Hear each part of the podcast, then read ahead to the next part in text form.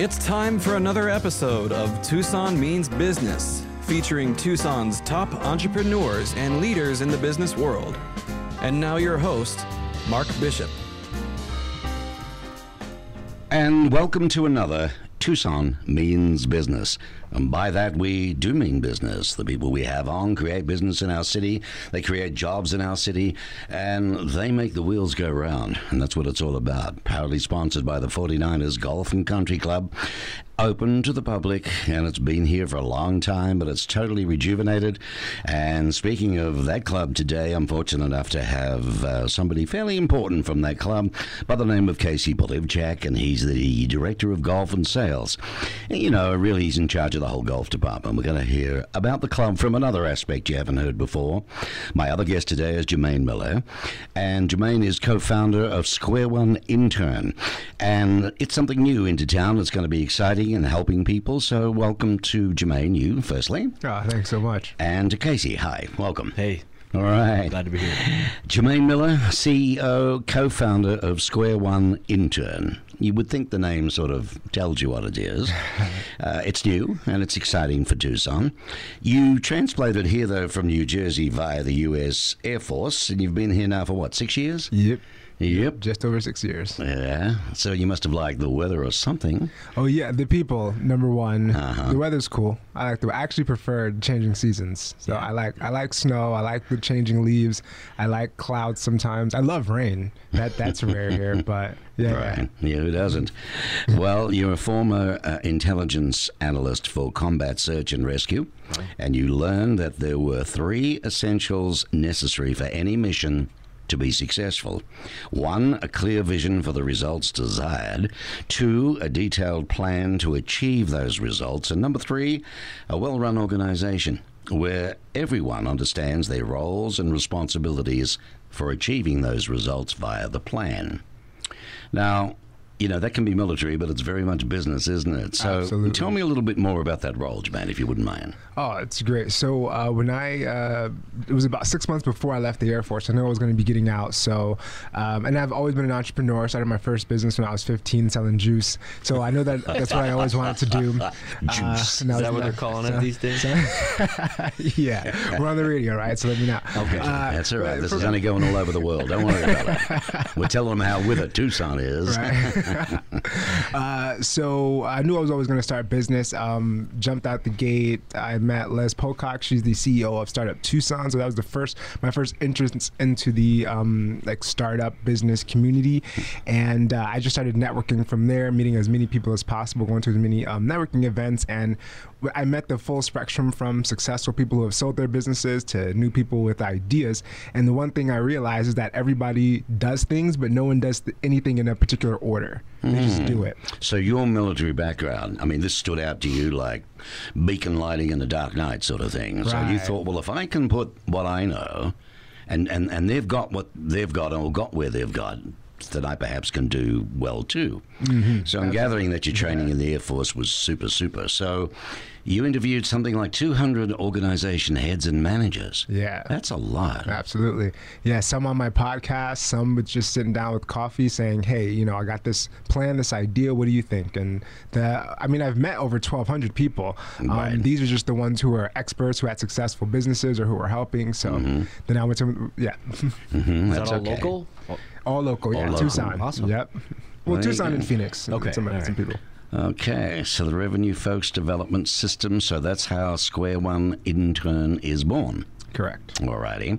Uh, we're going to come back and talk about that. You have a passion for training youth, and this is really what's led you into running a, a non-profit Yes. that trains uh, at-risk youth in entrepreneurship to help them lift themselves out of the cycle of poverty that they were born into. Very nice of you. Yeah, Nice. Someone's got to care about them, right? absolutely. Well, the same business organization system is employed with the youth, and their ability to understand the system equals that of any business owner he's worked with. We're going to go in more depth a little bit about that when we come back to you, okay? Because uh, I'm very interested to find out how the kids accepted all of that, to be honest with you. On my right is Casey Polivchak. I never forget Casey Polivchak. I first spoke to the gentleman, oh, seven years ago it was. I was in Australia and I was moving back here with uh, my wife, who's from Tucson. And we wanted to join a golf club. And, uh, you know, the first thing started with a phone call to the fellow and how nice he was back and this and that. And then we eventually met. And I'm glad that we did. He's director of golf and sales, membership sales. In fact, everything that encounters in golf at the 49ers Golf and Country Club. He was raised, well, in fact, born and raised in Tucson, Arizona, and his wife of 13 and a half years, the lovely Amber, they've settled in the area he grew up in.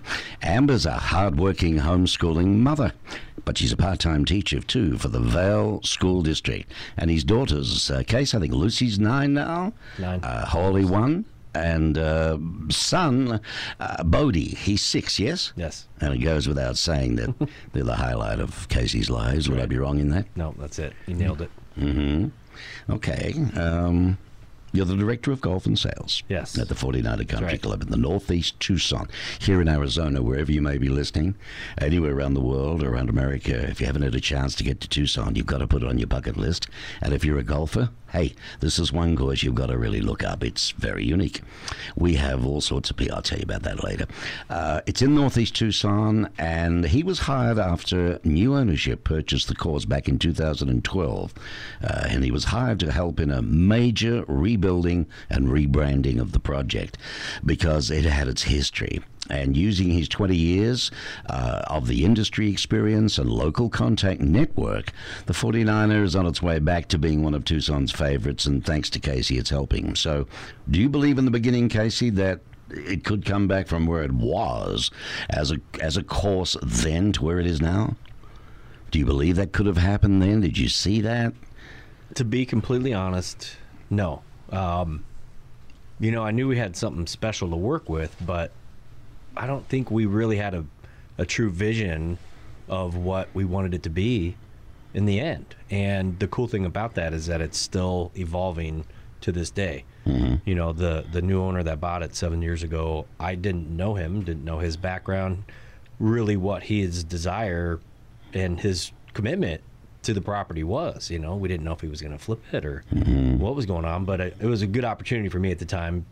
Either way, mm-hmm. the situation I was in, but um, where we are from seven years ago is I, I probably I, no. This, this the answer, simple answer is no. I, I didn't think we would be where we are. Well, it's good you stuck it out. You had the hospital to do it. I mean, I'm not going to mention names, but I should tell our listeners that the long story to this thing is there was a particular fellow who owned that club, and he owned a couple of other golf courses in this town, and he really treated the members like absolute crap. And add to that, he um, he just took a lot of money on the pretense of lifetime memberships, and then took off.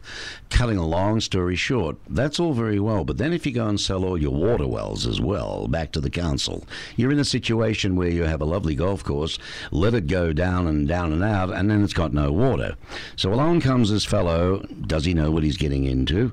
And he moved to Tucson, wanted to create jobs, wanted to bring this baby back too, in uh, you know because the 49er Country Club it is now an upscale, semi-private facility, and it was designed by William Francis Bell. It opened in '61, Casey. Sixty-one. And uh, though, you know, not as demanding as the many desert style courses in the area, people will tell you that the tree lined fairways and tightly guarded dog legs pose the same challenges it did almost 50 years ago. And this is when the club, now this is for real, hosted PGA tours, the Tucson Open. Back in 1963 64.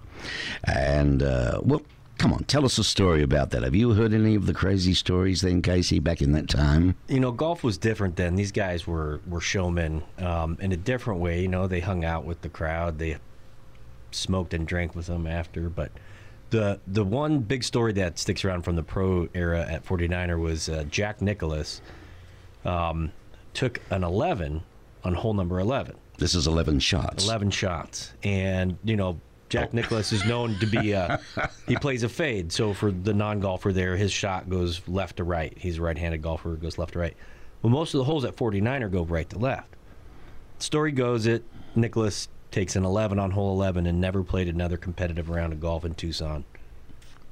And I that I think is true, that part of it, but whether or not the because of the eleven. above. He's designed, you know, some courses in Tucson, but if you've played La Paloma Country Club, difficult golf course, I Right. see maybe he was a little bit mad at Tucson still and took it out on and, and designed that golf course. But 11 just kind of a fun story there. Interesting, interesting. The great Jack Nicklaus. so you can come out and It gives our me course. hope. That's right. You can come out and play our course anytime, and you can say, "Hey, I beat Nicklaus." Nice.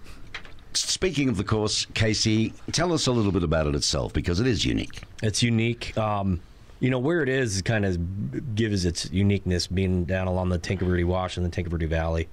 Um, it's in this giant mesquite bosque, is what they call it, just a, a patch of mesquite trees. Okay. Um, you know, because the water table is real shallow there, there is those those mature uh, mesquite trees, cottonwoods.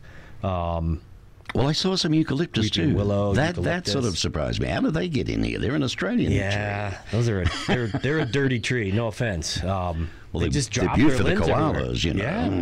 yeah. They just they get real big, and Uh-huh. they, you know, And weeping willows, too, there, aren't Weeping they? willows, yeah. Yeah. So Mhm. so that's what's cool, and it's obviously close to the mountains. So um, you know, the Rincon Mountains are right there, the Catalina Mountains, and then Redington Pass.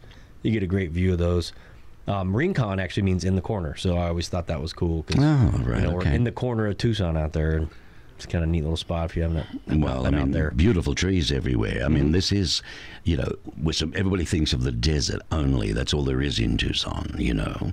Um, we don't try and copy uh, Phoenix in reference to grass everywhere Mm-hmm. because a lot of people come from the east and want grass lawns and grass this, grass that. We are the desert. We have, you know, desert landscape and so on. And a lot of the courses in the desert or in Arizona, southern Arizona, don't have trees.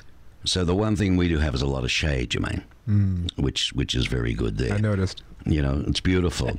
and what about what's 110 odd acres? What else can you tell us? That- You know, I don't know much about fairways themselves, but what's the difference between Bermuda and, and the others? Well, you know, Bermuda grass is uh, grass. There's science involved, obviously. You know more than than my knowledge, but it's it is older, kind of a Bermuda grass base fairways. We oversee them in the wintertime, so you got great conditions from October through May into June, and the summer can be you know a little bit rough here and there, but a lot of Tucson courses kind of battle that. What do you mean? Rough. Well, you know, 110 or something. because of the heat. Yeah, it's just but it's dry heat, right? yeah, it's dry heat. It is, but so is sticking your head in an oven. I like that. you can use that one. That's Yeah. good.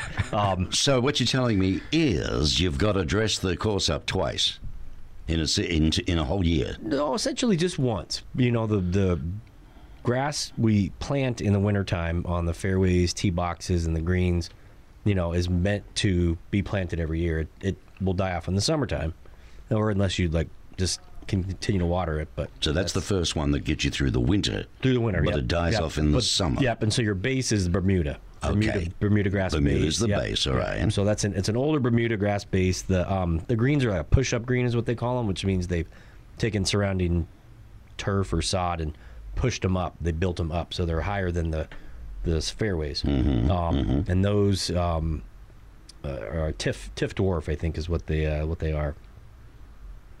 They're Okay. overseeded as well. So I- yeah. I was always wondering that Bermuda. mean- Does it mean it came from Bermuda, Florida, or is that where it? You know, I don't know where Bermuda grass actually got its name, but um, that's a good Hmm. Question. Yeah. So Tiffort, Bermuda. Okay, so do you know the story behind all the trees there? Is it just they were there in, in, in the basin below the below the mountains, and somebody decided a long time ago to build a course there? Yeah, pretty much. Wow. Pretty much. Um, you know, the, the the story I've, I've told people over the years about 49er and the property was it was developed by a family that owned a mining company out of Utah. Magma Corporation is what they were called, and they came bought the the property and developed the course. And that's where the name 49er came from. Was a miner 49er, and then a lot of the streets are named, you know, like Gold Dust and That's right. um, yes, the whole Klondike. estate, Yeah, right. so it's kind of a, a cool story. So that's how it comes about. See, I never knew that. You learn something, Jermaine, all the time. Yeah. You know, that's pretty cool. Um, have you played golf, Jermaine? Have you? I haven't actually. Uh, interesting story. In high school, um, I had a. Uh, history teacher, and me, a friend of mine, as we started our business, and we're like, you know, rich people play golf, so we should play golf, learn how to play golf. So he says, "We'll, we'll, I'll teach you." So he brings in golf clubs, and you know, he teaches us how to swing and how to hold it. But then his mom gets sick, so because he's a business owner, he doesn't have to teach. so he just stopped teaching, and he's like, "Yeah, I gotta go take care of my mom. Sorry, guys." And that was my intro and exit. Uh, That's of- good. of golf. You look athletic. You should come Yeah, check it man. out. Yeah, you. Come out. We got some good pros. You could, you know, All right. get a lesson, and like it- it's a good networking. It's an incredible game. I mean, you've got to be a sadist in some ways, but uh, it's, it's a wonderful game for discipline. No, seriously, because we talk about youth with you. The, the non-profit uh, is called Circle One Tucson. Yes. All right, uh, signifying the 360 degrees of support each Tucson youth is given. Now, through networking with other entrepreneurs, uh, you met uh, Jermaine, your co-founder, uh, Mariana Eubanks. Yes. And three years ago, this was, and they stayed in contact. Both of you had a passion, apparently, for business and youth. And in February of 2019, she approached you with the idea of connecting students in the early stages of their education to businesses. That, I mean, what a concept! Oh, yeah. They're interested in working with. Yep. Right? Yep. So, because, you know, let's face it, we all had go to school, do your, the- now go to uni, you got to get a degree, you got to be a doctor, you got to be a lawyer, you got to be whatever you want to be. What about what I want to be? Too bad. We want you to be this. Right. Right? Then you get the part where, hey, I've gone to uni, I got a degree, and you know what? I don't want to do what I got the degree in. Mm-hmm. What am I going to do? Pay off your debt and do something else. pay off your debt and do something else, but you know, then what? so let's go right back to where before you even get anywhere. And what you're doing is saying, what do you think you want to be Correct. when you grow up? Absolutely. And in which case, maybe we can get you early, and then you might find out you don't want to do it anyway. That is that is the exact plan. Yes. So tell us how it goes about. How does it work? So uh, first, I uh, developed the uh, system for businesses, and then went and brought it to um, City High School. So I taught last semester, and that's how I was able to uh, prove that high school students were able to actually um, understand the information and go off and actually uh, build a business with it. Uh, so taking it out of the high school, so I don't have to deal with the uh, the high school. Um, having it so that the student understands two things. First, you have a lot of support. There's a huge network. I have a personal network of just hundreds of business owners who I can talk to. They, they'll have that network and they'll learn how to network themselves. At the same time, it's uh, starting a business, which is extremely difficult and lonely. And a lot of the courses, you have um, four hours a week, six hours a week with the mentor. The rest of it is up to you. Hmm. So the idea being that it would provide them early real work experience in the field that they're studying so that they could decide early really on whether or not that particular career is for them. I mean, you would want these students to provide value though to the organizations that they're working with, right? Correct. Okay. So Do you- how do you instill that into them before they get out there? You know, that's a great question. What I found is that uh, percentage wise, we're looking at 10 to 15 of all demographics are actually high performers. So, um, with teenagers, 40 year olds, and people who own businesses, um, people drop out, people quit, and people stop. So, um, the goal is to uh, identify those high performers, and those are the high performers that we want to then connect with uh, businesses. So, you prove that you're a high performer, and then we connect you to businesses so that you're not there for three days and then you quit, leaving the business uh, on their, out on their own. So what ages are we talking? Um, so ideally 14 to 26. Um, people say um, over uh, 21 or 22 isn't youth, but the reality is if I'm 18 year old, you know, things happen in life and they decide to take a year, two years, three years off, they might complete college um, at 26 or maybe 27 or maybe even 30.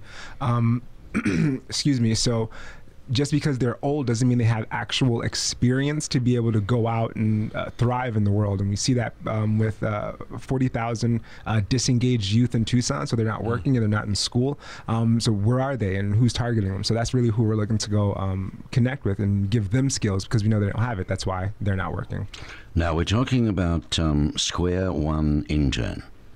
Uh, Correct? Well, now we're talking about both of them. We're kind of just uh, Okay, because I don't want our listeners to get confused here. Uh-huh, Explain the two and why there's even two. All right, great question. Uh, so, Square One Intern was Mariana's uh, idea. I had a huge network, so we come together to connect uh, business owners with um, uh, with the youth. Uh, with Circle One, because I'm an entrepreneur and I have that skill, I wanted to just teach uh, individuals how to go off and just be business owners. So, although they have skills that are going to soft skills mainly that they can use inside of a business, which businesses are um, really missing, they can use those soft skills and go into a business and uh, provide value, or they can start their own business. With Circle One, um, it's a lot more stringent, where we're going to teach you exactly what to do, and you're going to follow this exact methodology uh, inside the business. So one is for profit, and uh, that's how I get money in my pocket, and the other is just training youth so that they can either be an entrepreneur or uh, go off and work with. Wonderful, really. But uh, at the end of the day, you do have to get money in your pocket. You've got to survive too. Yep. You got to live. Yeah, You're an absolutely. entrepreneur. You're not supposed to earn money. You know that. Oh. no, I do not know that. Is um, well, really, I want to ask you: Are there any particular organisations that you're targeting specifically? Yeah, so I just recently um, became a member of the uh, board of Edge High School. They're an alternative high school, and then working with um, City High. Uh, I've worked with them last semester. I'll be working with them in September, and I'm also building a curriculum with uh, Seed Spot. They're a um, incubator that just focuses on youth and social entrepreneurship. So um, that's where we're going to start to continue to prove the model. Where does Tucson stand overall with our youth? Are we in a bad place? I believe so, yes, um, but not in certain areas. So um, I believe the there are multiple, uh, like San Miguel High School, for example, extremely high performing students. All of their students are high performing. They have great internships. They get into schools early. Um, schools like that um, work extremely well. Um, the Amphitheater School District has the REACH program, that is um, the Gifted and Talented program for top three percent of the schools. So actually, one of our interns come from there. So those are high performing students, and they get opportunities that the average student uh, doesn't. But then, and when you look at um, the pipeline to college, that's done extremely well to get from high school to college to a doctor, a lawyer, if that's what they want to do. Um, so I believe those are going really well. What's not going well are the 60 to 80 percent of the students who um, are going to go to college and um, not like what they do, who don't go to college and don't want to um, go to a trade school, uh, uh, yeah, trade school, and then the 25 percent of youth who are um, in poverty here in Tucson as well, who have to deal with um, a much issues outside of just making money family issues drug addiction addiction. Uh, their parents um, are not in a position to uh, help them or are just um, actually negative influences on them. And um, in uh, edge high school 10% of the students are actually homeless. Um, we also work with um, some youth from youth on their own and a lot of them are homeless or in foster care and they're just there's just so many things outside of school that they have to deal with which makes it so that they can't actually focus on getting those skills and pulling themselves out of poverty It sounds like an enormous amount of work you have on your hands. Oh, it How is. many staff? How many? What's the team? Uh, That's a great question. So, um, through I'll try to make this short. I guess I guess in short, roughly 15 people are working with me um, on the board of my company and on the board of uh, the nonprofit. I'm working with Brittany Battle, who um, is actually the daughter or the granddaughter of the uh, Tucson's longest-serving mayor. So I got connected with her, and she's super passionate. Um, so working with her, my mentor is a venture capitalist, successful business owner. So working with him, and then for Square One intern, um, our primary uh, advisor is Mike Peel uh, former executive director of Local First Arizona. Now he's their su- sustainability um, director. So um, we have some very uh, skilled and high level people who love the idea and you know are backing us. It helps with um, an organization like yours uh, to be able to have people like that on the board uh, who've been there, done it. Yeah. And understand and put it through. You're listening to Tucson Means Business, and we're going to take a short break. We're proudly sponsored by the 49ers, and I'd like you to hear this message. We'll be right back.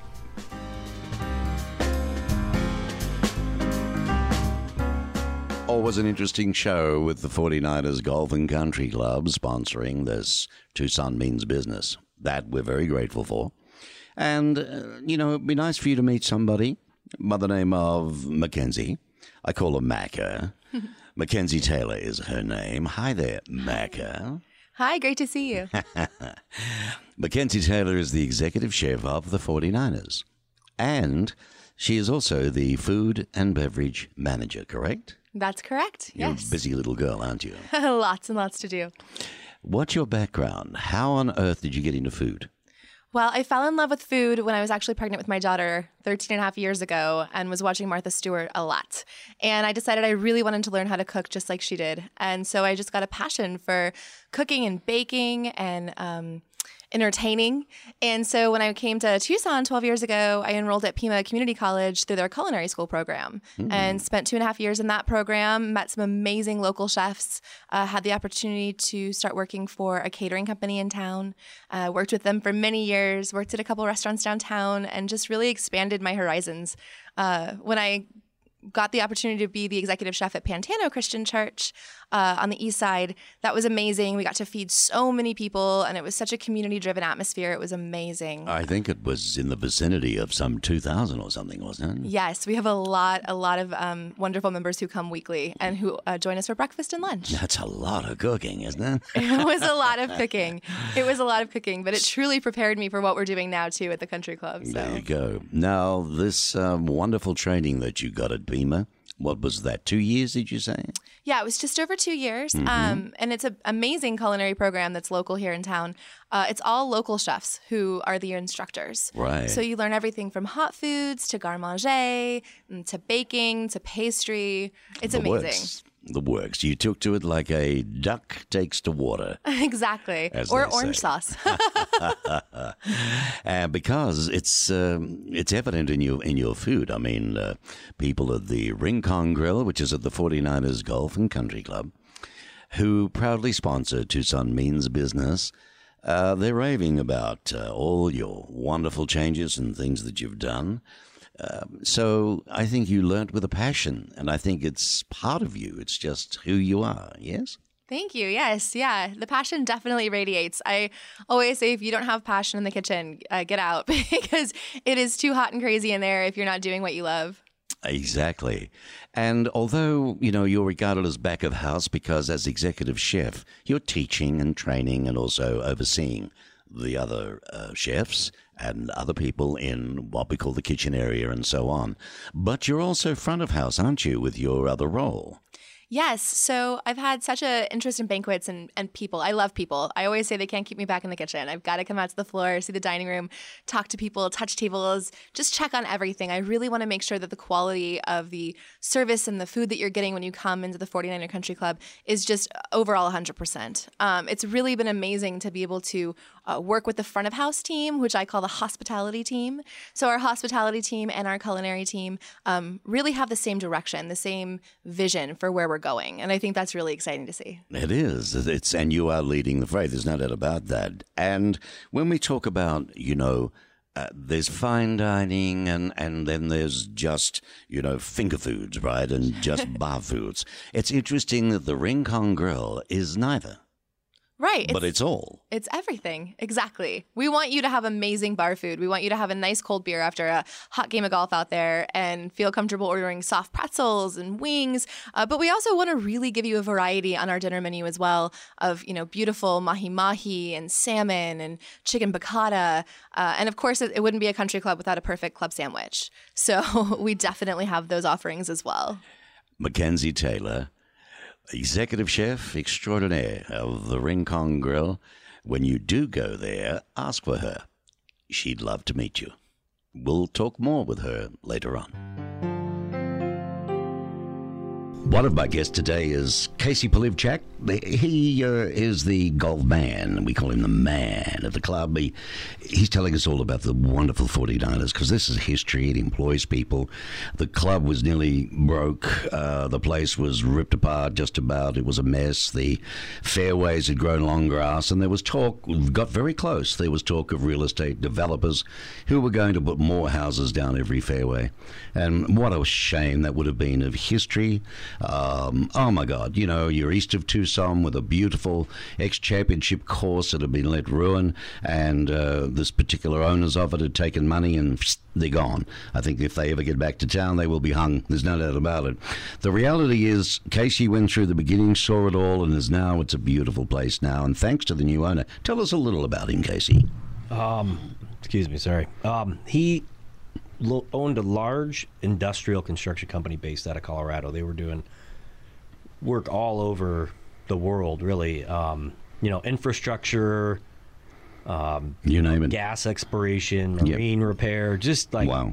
things that are, you know, power plants, Big stuff. big stuff. Big development company, but And- based out of Colorado Springs. based out of Colorado, out of Denver, actually, I think is where, Mm-hmm. Denver, right. and then uh, steamboats. and and this is uh, the infamous Ron McKenzie. Ron McKenzie. Yeah. Okay. And what on earth would make him want to take up or buy a golf course? Well, he kind of he didn't really want to per se, but you know he was very successful in what he had done. Yes, a successful and businessman. Him and I guess some partners, um, you know, they had sold their business, and he had been a member at the club. They spent part of the year in Steamboat Springs, part of the year um, here in Tucson. Here in so they had a home here. Right. He was a member of the golf course, and when the course was going through its tough times, there was a, a, a committee or a group of uh, guys, businessmen that tried to buy it or tried to get together to buy it. And not that they didn't have the funds, but you know, when you get a lot of powerful men in the same room, they all have different ideas, and Hmm. so he just went ahead and bought it on his own.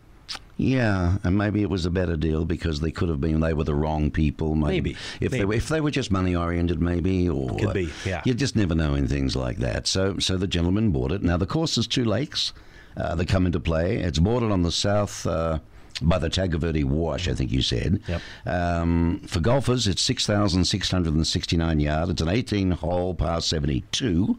Uh, there are four tee positions on every hole, ensuring uh, playability, satisfaction, and challenge for every level of golfer. Now, the winding fairways and majestic mountain views surprise golfers at every turn. Jermaine, we get a lot of visitors to Tucson. We call them snowbirds. Oh yeah. From New Jersey. Uh, from New Jersey. Actually, mostly they go to Florida. Um, and we're grateful that they come and share. And we have a lot of them we meet at the club, as you've gathered, I'm a member by now. And they're lovely people, and they come every year, and they enjoy what they are, and so on. And they want everything because they're used to it. You know, we've got a full service restaurant there, correct, at the 49ers, Casey? Yeah, it's it's called been- the Rincon Mountain Grill. Nice, interesting name. Was that always the name, or did Ron? it was the the Rincon Grill. The Rincon Grill. Yeah. Okay, it's a mountain grill. Um, it's been through interesting stuff Mm-hmm. over a period of time while building. I think the current executive chef is uh, a young lady by the name of uh, Mackenzie. No relation, right? no, no relation. No relation. Mackenzie to- is her to- first name. Ma- yes, it's Mackenzie is her first name. Mackenzie. Taylor, right? Mackenzie Taylor. Mackenzie Taylor. She's a marvel. Jermaine, when was the last time you went out there? I've never I don't been. think he's been there. We're going to fix that up. I'm telling I you because you got to get some of the boys out there and girls out there. They would love the food. That is a great idea. Got a good room for board meetings too. So Yeah, great room for board meetings. In fact, I wanted to cover that. The place C is not just a golf course; it's more of a family resort. Quite frankly, because you've got a situation where you've got um, uh, people who have kids, so they want to go and swim. Uh, oh man, some of the events that I see are amazing. Umbrellas are up during the summer. There's children laughing, and uh, there's tents up. I mean, Casey, tell, tell me. I mean, it's it's like a circus. there, there's times when it is like a circus. uh, You know, sometimes good, usually good, sometimes bad. We get we get a little bit busy when you try to get too many things going on at once. But uh, like Mark said, we've got a, a swimming pool. My kids are on the swim team year round. I mean, January in Tucson, Tuesday afternoon, 72 degrees. I got my kids. I'm getting them out of the pool. We got some friends coming to visit and- from Canada, and I sent him a screenshot of my current weather conditions, and so he booked his tickets that day for a March visit. But um, the the we have a fitness center now um, with wonderful uh, group fitness classes. Lisa DeFalco is the director of the fitness center. She's our ideas generator. She's just a very creative lady as well. Um, you know, the owner's touched every part of the the property. He's uh, expanded the the kitchen, um, the restaurant seating, indoors, outdoors. We've got an outdoor pavilion. Uh, like I mentioned, kind of some private uh, dining rooms that we can use. Um, we got a double decker pizza oven. I love me some pizza. Um, That's So- popular everywhere. Yes? No yes, you can't go wrong with that. So that was one of the first things we did. But um, yeah, it's just been really a neat thing to be a part of. I know that sounds kind of Well, no, you've, you've been but- part of the growth. You've been how many years there you now? um, just over seven. Seven Yep, years. yep. Uh, and you know what else I like too there, Jermaine? They've got. Um, they've adapted some of the rooms and changed them all around. I remember when I very first joined, the very front room was a gym room. overlooking the mountains. It was beautiful. But that is now one of the dining areas, which is lovely, called the Catalina Room. Right. Well, now you can host events and fundraising events for people in Tucson. People have uh, weddings and bar mitzvahs and you name it. And we've got another room, I think. What's it called again, Case, down underneath The there? Rincon room. The little Rincon room. Try to They really fixed all that up, made it beautiful. That you, What I've seen there walking past some days is the ladies doing a shower. You know, for the having babies and Baby shower, baby yeah. showers and all wedding, of that. Wedding shower. Yeah, wedding showers. I mean, there's everything you can possibly do out there. So it's very much a family oriented club. And I think with golf the way that it's going, Casey, all around the world, I think this is ahead of its time in some ways, the 49ers, Right because you've got to have more Jermaine than golf, is what it's boiling down to. Why is golf getting so difficult, Casey? Um, to be profitable, To be a profitable business. Multiple reasons, obviously, but the main one is time. People's time is being taken away from them for a variety of reasons. You know, the, the world is a different world we live in today. We're all, you know, sucked to our phones more often than we should be. Here I am. I've got my phone open just for notes, though. But you know, people's time is more precious. Well, it The- is. They're the- like computers. We can't live without them, can we? the dynamic of the working family has changed. Um, so we're taking what was the country club lifestyle and we're, it's evolved. Um, it's got to appeal to everybody. So that's where we've got your fitness. We've got things for the kids. Um, obviously, we always have the golf course, but you know, golf. The amount of golfers has taken a big dip in the last ten years. There's So, so in the old days, it was la di da, right?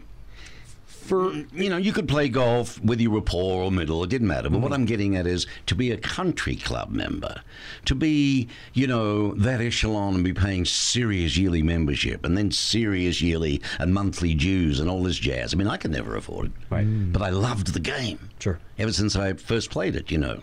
And the beautiful thing about the 49ers is it's like a country club, but it's not. but it's also open to the public. right? Very much open to the public. So it's the best of both worlds. We, we pride ourselves in, in making the members feel like it is private at times, you know, treating them, you know, that in that way. But we don't have enough membership to, you know, make ends meet at the end of the day. So you gotta you gotta appeal to the non-member, and that's where we, we have a lot of corporate and uh, charity golf tournaments. Um, you know, we just, we just have a lot of fun revenue streams. We've got goat yoga yeah, goat. certain times of the year. Have you heard of that one? You've done that, haven't Yes, you? I've heard that. Not yet. Uh, no. When it comes to the club, we I didn't believe it when I first heard it. Goat Um, yoga. we do uh, an annual fireworks, you know, uh, party for the, the club celebrating, you know, Independence Day for um, not usually on Fourth of July, but yeah, it's like I said, going back to the first conversation we had, it's just been a neat thing to be a part of, and um, it's evolved as we've uh, gone on, and um, yeah, it's just it's been great. Well, every, every time I turn around, there's another company in there doing their own fun tournament. You know, it's good, Jermaine, to have that uh, comradeship, or however you pronounce it here, but get-togethers, girls Right. too, the wives too. Um, you know, because I think what I've read, I read something in a magazine about, uh, about a month ago. It was in a golf magazine. It was a story based on what's happened to golf. It's not so much that it's too expensive it's Casey touched on it. The the decades have changed, the demographics have changed in the age groups. The older people who are passing on and retiring, uh, the youth isn't coming through per se. Mm. Of the middle aged guy or the or the young fellow at 20, 21, he's got kids or he's got a baby. Mm. And the wife won't let him have four and a half hours anymore on a Saturday. and if he's lucky, mm-hmm. 15 minutes in, in the 19th hole. So I think that's a lot to do with it, too. big time. So You know. That's why we've got to give everybody something to do. You know, even you know, the neighborhood itself has changed. It's gone through a regeneration, and what we've seen is, you know, this is macabre to say, but it's the older neighborhood has died off, and now it's a new regeneration, younger families moving in, and so we're we've got to appeal to that, and we've also our golfers we got to keep them golfing. So the age of the golfer is getting older. So we've, you know, we're making new tee combinations to make the golf course a little shorter. Um, trying to be creative use of, of you know what we already have in place without having to redesign the, the wheel. Right. It'd be interesting to find out amongst all your lot, Jermaine, uh, who's, who wants a career in golf. Yeah, I mean, I mean, you I'm- do see these ads on television, you know. Absolutely. I mean, exposure is what we're about. That's the goal. And this is something that I've never thought to expose uh, this, the youth to. A place here in Tucson that we Mm-hmm. can go and uh, have them experience it. So I'm, I'm getting very excited Yeah. uh, listening to this. Some young members. Love to have 'em out. That's good. Now, what are some of the goals, Jermaine, that you have for Square One Intern? Great question. So, what we're looking to do uh, this year is um, train 11 professionals. And we have um, the goal is 104 nonprofits uh, this year that we're that we have a part of our network, and then ultimately what we want to do is have a network of businesses and a network of um, uh, nonprofits, so that any student that comes in, whether you want to be in architecture, whether you, if you want to be uh, design golf courses, we have people who you can talk to who have been in that um, area. So uh, the goal is for me to expand my own mind and my awareness of uh, about what's out there, and then have um, every single year we're growing from 100 to 500 to 1,000 uh, kids who are being exposed to things that they otherwise wouldn't be exposed to. Does that include truck driving? Absolutely. Yep. Absolutely. Well, and the way truck really, um, and that brings me to the technology. Well, yeah, because what happens now? They're all driving on their own jazz. I mean, I never thought I'd say that when I was a kid. You know, I still don't trust it. I hate driving on the freeway when, when someone's driving them anyway. But Uh. but apparently it's very safe. Yes, and it's only it's going to get safer. Um, so it creates new industry. It takes jobs away and creates um, new jobs, which are software developers, programs, the people who can design. You still need machinists. You still need people who um, can design the metal that's going to be um, the ideal truck. So um, we're looking to expose the students to technology early, so that it doesn't matter what industry you want to go in. If you're interested in um, trucking, you can be a programmer. So in our day, it was engineering. If you had a degree in engineering, basically, I mean, there's electrical engineering, there's all sorts of, you know, various verticals in engineering, but you were diversified enough and trained enough to be able to do that. Um, what about the military these days? Are they doing the same thing? We've got a hell of a shortage in hands on. There's too many brains running around who don't. In Australia, I'll give you an example. There are more lawyers walking the streets who can't get jobs than anything else. Right? Now, they've just done a four year hard study degree and extra and extra. Doctors we can't get hold of to go in the bush, right? And nurses and places like that in country towns. Right. Uh, yet they're paying the best money that they can. So these, what we call the blues, you know, that we normally were pushed into university for, I, we've found, you know, that you've got to have the trades. Hmm. You've got to be a sparky and a chippy and, and still need all these things, a plumber. Right. The what has to happen is the conversation. Uh, colleges have been done very well at marketing themselves, and so the conversation when it comes to success has been ninety to ninety five percent go to school and get a job. That's that's the conversation. When the reality is uh, over fifty percent of uh, people never even go to college. So having the conversation be here's college, and also here are trade schools, and also here's the arts, and also here's entrepreneurship, all on the same playing field. Then you give um, youth the opportunity to now move into something that maybe they're they're a better fit for rather than what the commercial says they should do. Because there's an old adage, you know, you're supposed to be happy at what you do. That's a luxury. 100%. You go to work to earn a quid, a dollar, to survive, to Mm. pay the bills, to pay the mortgage, to get married, to have children, all this jazz. Pretty sick we were brought up on in the case, huh, when you think about it. Now you're talking about, I'll go do what I'd like to do. nice and free, you know. Do you think there's too much emphasis placed on entrepreneurship, though? I don't think there's enough emphasis placed on it because um, entrepreneurship, when I teach my students, I say this isn't about you just starting a business. It's about you understanding that it's about you finding a skill that you enjoy and monetizing that skill. So whether it's starting a business, which isn't for everyone, it's not for 90% of people, um, or it's taking that skill and going to find the right employer that you love. You love the people that you work with, you love the environment you work in, and you love the skill that you're doing. Well, that's interesting, Casey. It's not for 90% to be an entrepreneur. Oh, yeah. and yet 57% only go to college in the country. All right, so there's a cross mix there somewhere. What I'm trying to get is why do you think only 10% would want to go through what you got to go through? That's what I meant before with the question, mm. really, but I didn't quite enhance it. Do you think when I say it's overdone, it's made to be more glamorous today? Oh, yes. It's sold too much. I agree. About being an entrepreneur. Mm. Yes, um, it's it's not. uh, Ninety percent of my day is not fun. Ninety percent of my weeks are not fun. My last three years have not been a whole bunch of fun and joy. It's been a lot of um, things that you do by yourself. A lot of eighty percent of the time, I'm just by myself. Um, I have a team, uh, and sometimes it's just a, annoying to have to update them on what I have to do, let alone do the thing. God, you're lucky. I'm truly by myself. uh, yeah, I, I enjoy it. I, I do enjoy it and appreciate it. But yeah, I do agree with you on that front. No, entrepreneurship is very difficult, which is why my courses are difficult too. Right, right. And and you know, uh, do you do strengthening with your arms so that when the, the opportunity time does come along, you're allowed to pat yourself on the back for a job well done? You know. Oh, I should start doing that. yeah, whenever that time comes along, I should be prepared for it. Casey, what about you? You know, I mean, you've been in the game of this particular game a long time. You were in other cl- uh, clubs before the 49ers. What's more of your, uh, when you were young and stuff? I mean, what did you want to be? Fireman or a policeman? Uh, fireman. There you go. Growing up, yeah. Yep, my So- son's so what taken after happened? that. Yeah. Oh, right on. I don't know. You know, it's kind of funny. They haven't thought about it in a long time, but you know, college wasn't for me. I tried it out, um, and that just I was done. Um, What, what didn't you like about college, other than the study and the pressure? I don't know. I was I was doing other things at the time. You were a fun type guy. Yeah. Okay. I got into customer service. I got a job at a golf course right out of high school. And I honestly, in my head, I was like, oh, I could do this the rest of my life. Now, I kind of look back, obviously, as we all do from time to time, and decisions made were some good, some bad. But maybe I w- wish I would have followed a degree and then still been involved with golf. But I don't know. I look back and I don't think that I would have gotten anywhere differently. Uh, I'm a man of faith, so I feel like I'm I'm where I'm supposed to be. That's good. Um, and obviously, you know, based on, on the decisions made in the past. But um, yeah, I, I, I wanted to be a head professional at a golf course. A head professional Yeah. By the, by the time I was 35, and I accomplished that goal.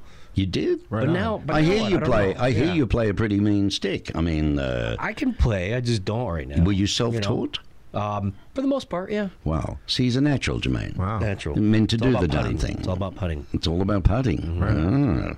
You have a diversified role in your position, though, Casey. I mean, membership, tournament growth, revenue management, uh, marketing, big key. Uh, overall customer service satisfaction. I mean, if I was to ask you which one do you like best, could you put a finger on it? Yeah, number one, customer service, Yeah. satisfaction. People. I Yeah. That's it. That's that's my God given talent is uh, is my people skills. Um, you know, I, I I'm the role I'm in. I get to be, I get to make everybody happy. I don't have to say no to people for the most part. Mm-hmm. Um, But but isn't isn't isn't don't you get a lot of complaints or, or whining or We do. Do you get do you get that in your in your role Abso- too? absolutely. And um, you know, I'm I'm a very empath- empathetic person, and so I feel like you know, just listening to people. Sometimes they just want to bend your ear, and that makes people feel better. Is if they have a complaint, they just want to be heard. Not that I can fix it, not that I can do anything about it, but I care, and I, I I'm sorry that you feel that way about your This or that. you're yeah. right, but you know, a lot of times, like I said, people just want to want to tell you about it, and and I certainly will try to do my best to make it better, make sure it doesn't happen again. But um, you know, So do you think having a faith makes you a better man? Oh, 100, yeah, hundred percent. From all accounts, you do play a mean stick of golf. You enjoy playing golf, but raising the family is really your most important thing right now in your life. right now, that's number one. You know, um, that will lead to more time out on the golf course with my kids. You know, in the future, but for right now, Are you, know, hoping they take it up? Oh yeah, absolutely. Two, Absolutely. uh, one boy and two girls. Yep, my son's really into it. He loves it, but he's into anything right now. God love him. How old? You know, six. He's six. Yeah. So, you know, he's got an outfit uh, for every day. Right. You know, we'll go. for every day. He's a fireman one day, uh, uh, a policeman one day, uh, love him. construction worker. He's one living day. life. He And what really about is. the girls? Um, our daughter Lucy's really into swimming, and she's into our the, the worship team at our church. She's really involved in church. Right. Do you think she's got a future in swimming? Um, possibly. She's Yeah? tall and lanky, unlike me. Mm-hmm. Um, Well, she might be in the Olympics so- one day. Who knows? know. She's if it's all about work ethic, right? yeah. And uh, we're trying to instill that on our children, and and um, you know, uh, she always wants to be at practice. She never wants to miss. So. Or never wants to be late. She definitely didn't get that from me either. I got that from mom, but um, so she's showing those uh, skills needed to maybe excel in something. Well, Casey and Whatever she wants Amber, to be. they, um, your loving wife Amber, you help with the youth group at the church, and they enjoy home projects, including gardening, raising dogs and chickens, and of course swimming and playing with the kids. I guess it's you know you're labelled Casey. It's called being a good family man. Hmm. Thanks. Yeah. But it's interesting, you know, the both of you, two different careers, but both youth oriented. Right. Now, was your youth good, Jermaine? Uh, very. So one of the um, benefits I had growing up was having both sides of my family being super supportive of everything that I did. So although they um, pushed me to school job, school job, I'm like, no, I want to start a business. I want to do this. So I actually had to appease them and go to college. Um, I went to a community college. That's how we. then I wound up not really uh, going to class. I went to my business class, my math class, and had like a 1.2 GPA. Um, but yeah, I, I'm very lucky that both sides of my family. I'm just blessed to have both. Uh, just my, my grandmother was um, pretty much an entrepreneur. She came over here from Jamaica and uh, helped a lot of uh, people get thousands of people come over get their uh, citizenship. She bought multiple houses, um, got jobs, started businesses, and uh, so See, where that's the American that from. dream. Yeah, yeah, she That's did it. truly the American dream, Yeah. right? Yeah. But she got off of what you said and went to work. Yes, did it. Action. You know, action speaks all, doesn't it? Absolutely. No handouts, you know. That's the thing. Well, you know, um, if I was listening now and I wanted to understand more about everything you're doing, Jermaine, you, please give me all your websites, Facebook, and all that jazz. Can you rattle that off for me? Absolutely. You can go to square1intern.com, Facebook, Square One Intern, Instagram, Square One Intern, Twitter, Square One Intern, and you can hit me up, J A M A I N, Jermaine at square1intern.com. Hmm. Jermaine at square1intern.com.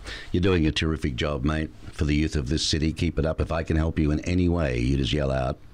Um, maybe have me on some, show. maybe some communication skills with them.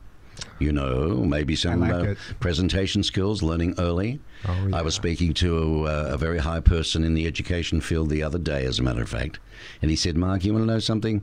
I've got guys with brains coming out of their ears and um, very highly qualified degrees, this and that." But I shiver every time I send them out to have an interview with somebody. They can't talk, they can't present, and they need that confidence and support. So that's a big thing. Whereas Casey, look, I mean, look at him. He's just everything to worry about in the world, do you, mate? you know, when when you're on with Mark, I was telling the guys before I came over to work today. I said, you know, you're going, you get people get in front of a microphone, you get nervous. But I said, Mark is uh, the ultimate professional. When when you're in with him, he just does such a good job and makes you feel comfortable. And I mean, talking about professional interviewer. I mean, it's really. I, I, I'm I'm trying to pat you on the back. No, Mark. thank you. It's very you really kind are. you. Thank it's, you, it's Casey. neat. I'm not just saying that because I'm here. Well, you know, I'm, I'm privileged and uh, I thank the Lord I can do what I do. I mean, I had 40 years in Australia of radio and television. And uh, you get older, we all get older. And just because you retire, and if you've still got a passion and a love, you shouldn't be locked away in a box, you know, to where you can't do anything anymore. And I do this to where I help small businesses in town small to medium businesses and people. We have lots of non-profits get promoted as well. And I'm trying to expand, you know, here with the Tucson uh, branch of the network. It's, we're growing across America now.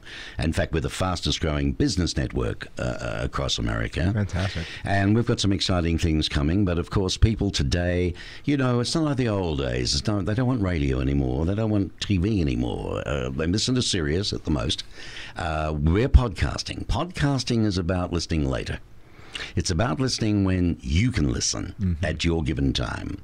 And it's interesting because people, you know, men listen, women listen. 135 million Americans uh, listen to podcasting now doing weird things. I mean, they're driving home or driving to work. The woman's cooking dinner. Uh, when I say that, I don't mean to be sexist, but what I mean is ladies tend and girls and women tend to listen to podcasting at different times that men do. Mm, makes sense. You know, because they seem to be, whether you're gardening, whether you're mowing the lawns, you can put earplugs in, walking around the block, exercising, right? Absolutely. And people say to me, yeah, you know, uh, it's great, but don't people want video? Well, when you get 400,000, you know, YouTube videos a month put up on their channel, you'd be like a bit of a needle in the haystack. And people have to stop what they're doing to watch video. Whereas with uh, audio, it's always there; it's in the background. But yeah, I appreciate that, and uh, and the more we can do, and I feel part of the community. It's where I live. My wife is from Tucson, and uh, Rincon Rat, whatever it was called, and then the U of A. So, and I've noticed that too, Jermaine. You're not from here though, but it's a very much a town where guys and gals grew up together. They went to school together. Everybody knows everybody. You know, six degrees of separation. Boys is like one degree. two degrees. Two degrees, yeah. They all go away. They do corporate positions, corporate jobs, maybe overseas. But the mountains bring them back mm. because there's magic in them mountains. Mm-hmm. Mountains of the monsoons. Yep. Yep. I don't know how many people I've met who who have um, left and come back. They've Yeah. said they, All the they felt time. the, they felt the draw. Yeah. But I've noticed the difference, Casey. You would have too. The weather. I can remember years mm. ago when I was Yep. first here, 16 years ago, a little bit longer. Every afternoon, my wife and I would sit on the balcony at 3:30. We knew, crack. Then it starts Yep. to rain in the monsoon. Mm-hmm. It's not like that anymore. It's, ah. it's just not as predictable as it used to mm. be. You know. So there we go. Well, I'll blame everybody for that. Blame the Yeah. politicians. blame everybody. Gentlemen, it's been an absolute pleasure. Thanks, Mark. Uh, Jermaine T. Miller, Yes. uh, Square One, wonderful job you're doing for the kids. Keep it up. Thank you so I'll much. send you the link and I will send you the photographs from today. Right. I want you to expand those as much as you can and get the word out there. And let's see if we can get some big support for your company, okay? We'll do, and I'll send you some guests. Yes, we'll, we'll work that out together. I- I'm a man of my word, no problems. And Casey Polivchak, I've got no middle T or anything. Do you have a middle name? Do you want Joseph. Joseph. Oh, St. Joseph. Lovely. strong, Joseph. Joseph. Um, Casey Joseph Polivchak. He's director of golf overall at the infamous 49ers Golf and Country Club. And if you've never been out there, it's a straight drive. It's 25 minutes, really, straight out along Tanque Verde Road. Go past the school, Emily Gray School, on the right hand side. You're going to see a nice fence. You can see through the fence at the 10th uh, green. And then you keep on going. You'll see the beautiful big double gates. You turn right. And as you go in, you're going to face the Rincon Mountain Grill. And even if you just go and have a bite, and make sure you ask for, for Mackenzie, the executive chef. She loves to meet people and come out and have a chat. And then if you ask for Casey, he'll walk you around the property and show you what's going on, okay? So thank you for your uh, company today. I hope you enjoyed this Tucson Means Business because these guys mean business and they do a lot for Tucson. I'll see you soon.